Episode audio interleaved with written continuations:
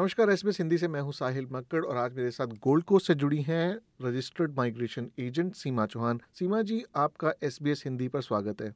Thank you साहिल सीमा जी दो सवाल हैं आपके लिए आज हमारे पास। ये जो ऑस्ट्रेलिया की सरकार ने नई माइग्रेशन स्ट्रैटेजी अनाउंस की है उसका भारतीय स्टूडेंट पे क्या फ़र्क पड़ेगा और उसका भारतीय स्टूडेंट पर क्या फ़र्क नहीं पड़ेगा? तो सबसे पहले बात करते हैं कि किस चीज़ का फ़र्क भारतीय स्टूडेंट पर पड़ेगा। पहला जो विषय है हमारे पास इंग्लिश की रिक्वायरमेंट को लेके। रिक्वायरमेंट जैसे कि आइल्स का बैंड जो चाहिए होता था, अब उसका जो स्कोर जो है वो हाई स्कोर करना पड़ेगा। इसके बारे में थोड़ा सा बताइए। जी तो जो नई नई माइग्रेशन स्ट्रेटजी रिलीज़ हुई है, उसमें बोलते हैं कि अर्ली 2024 में इंग्लिश लैंग्वेज uh, uh, की रिक्वायरमेंट इंक्रीज हो जाएगी। तो अभी जो स्टूडेंट्स आते हैं वो स्टूडेंट वीज़ा पे आते हैं सब क्लास 500 में। तो करंटली जो अभी उसकी रिक्वायरमेंट uh, है स्टूडेंट वीज़ा के लिए आयल्स का अगर उसके साथ लें तो बैंड है 5.5 करंट वो इंक्रीज करके सिक्स हो जाएगा। और वैसे ही एलिकॉस होता है इंग्लिश लैंग्वेज कोर्स उसकी अभी करंट रिक्वायरमेंट है 4.5 जो मेन मेन स्टडी से पहले लेते हैं उसकी रिक्वायरमेंट है मेन पॉइंट फाइव की वो इंक्रीज करके फाइव हो जाएगी। और जो यूनिवर्सिटी फाउंड पाथवेज हैं वो फाइव है वो फाइव ही रहेंगी। लेकिन um, जब स्टूडेंट पढ़ाई खत्म कर देता है उसके बाद स्टूडेंट um, जाता है पोस्ट स्टडी वीज़ा पे उसके लिए uh, जो सब क्लास फोर एट फाइव है वो अभी रिक्वायरमेंट है सिक्स वो इंक्रीज करके सिक्स पॉइंट फाइव कर दी जाएगी। जी तो ये जो इंक्रीज कर रहे हैं रिक्वायरमेंट बेटर इंग्लिश की तो वो सभी स्टूडेंट्स के लिए एप्लीकेबल है समान रूप से चाहे वो भारत से हो या किसी भी अन्य देश से हो? हाँ जी ये सबके लिए सेम रिक्वायरमेंट है। जी। जो इंक्रीज की जाएगी सबके लिए सेम रिक्वायरमेंट होगी। जी जो कंफ्यूजन मुझे लगता है सीमा जी जो आ रहा है वो है आ, भारत और ऑस्ट्रेलिया के बीच में एक समझौता साइन हुआ था पिछले साल जिसे हम कहते हैं Australia India economic cooperation and trade agreement short form में एक्टा।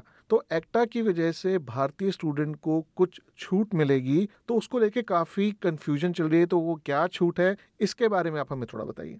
जी जो एक्टा साइन की गई है वो इम्प्लीमेंट होगी twenty third December twenty twenty three के बाद जो अप्लाई करेंगे।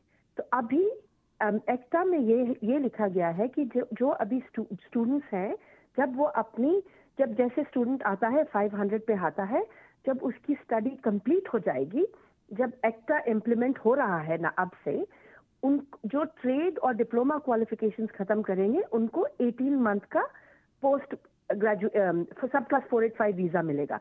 जो बैचलर्स डिग्री करेंगे इंक्लूडिंग ऑनर्स उनको दो साल का वीज़ा मिलेगा। जो मास्टर्स बाय रिसर्च और मास्टर्स बाय कोर्स वर्क कर रहे हैं उनको तीन साल का और जो डॉक्टरेट कर रहे हैं उनको चार साल का वीज़ा मिलेगा। ये पढ़ाई खत्म होने के बाद। आ, सीमा जी मैं यहाँ पे आपसे कुछ सवाल पूछना चाहूँगा। मेरा पहला सवाल ये है कि जैसे स्टूडेंट आता है आ, उस हिंदुस्तान से ऑस्ट्रेलिया तो वो सब क्लास फाइव हंड्रेड पे आता है। तो जब उसकी स्टडी कंप्लीट हो जाती है तो वो टेम्प्रेरी ग्रेजुएट वीज़ा पे जाता है, जिसे हम कहते हैं फोर एटी फाइव तो जो अभी तक का जो प्रावधान है, उसमें ये है कि दो साल का जो टीजीवी है, वो बैचलर डिग्री के लिए मिलेगा, तीन साल का मास्टर बाय कोर्स वर्क मिलेगा, तीन साल मास्टर बाय रिसर्च मिलेगा और चार साल फॉर पीएचडी मिलेगा। तो लेकिन अब जो सरकार ने क्या किया है कि भारत के स्टूडेंट्स को छोड़कर बाकी जितने भी कंट्रीज़ के स्टूडेंट्स हैं, उसके लिए ये रिक्वायरमेंट को घटा दिया है। मतलब उसके लिए उन्होंने वीज़ा की ड्यूरेशन को कम कर दिया है। फॉर एग्ज़ाम्पल बैचलर डिग्री के लिए दो साल हो जाएगा, दो साल मास्टर्स बाय कोर्स वर्क हो जाएगा, जो कि पहले तीन साल था, तीन साल हो जाएगा मास्टर बाय रिसर्च जो कि पहले भी तीन साल था, अब तीन साल हो जाएगा पीएचडी जो कि पहले चार साल था। लेकिन भारतीय स्टूडेंट के लिए इसमें कोई बदलाव नहीं किया गया है, क्योंकि हमारा एक्टा लागू होता है दोनों देशों के बीच में। क्या ये बात सही है? जी हाँ तो जो मैंने आपको एक्टा के लिए पहले ड्यूरेशन बताई थी, वो इंडियन स्टूडेंट्स के लिए लागू होंगी।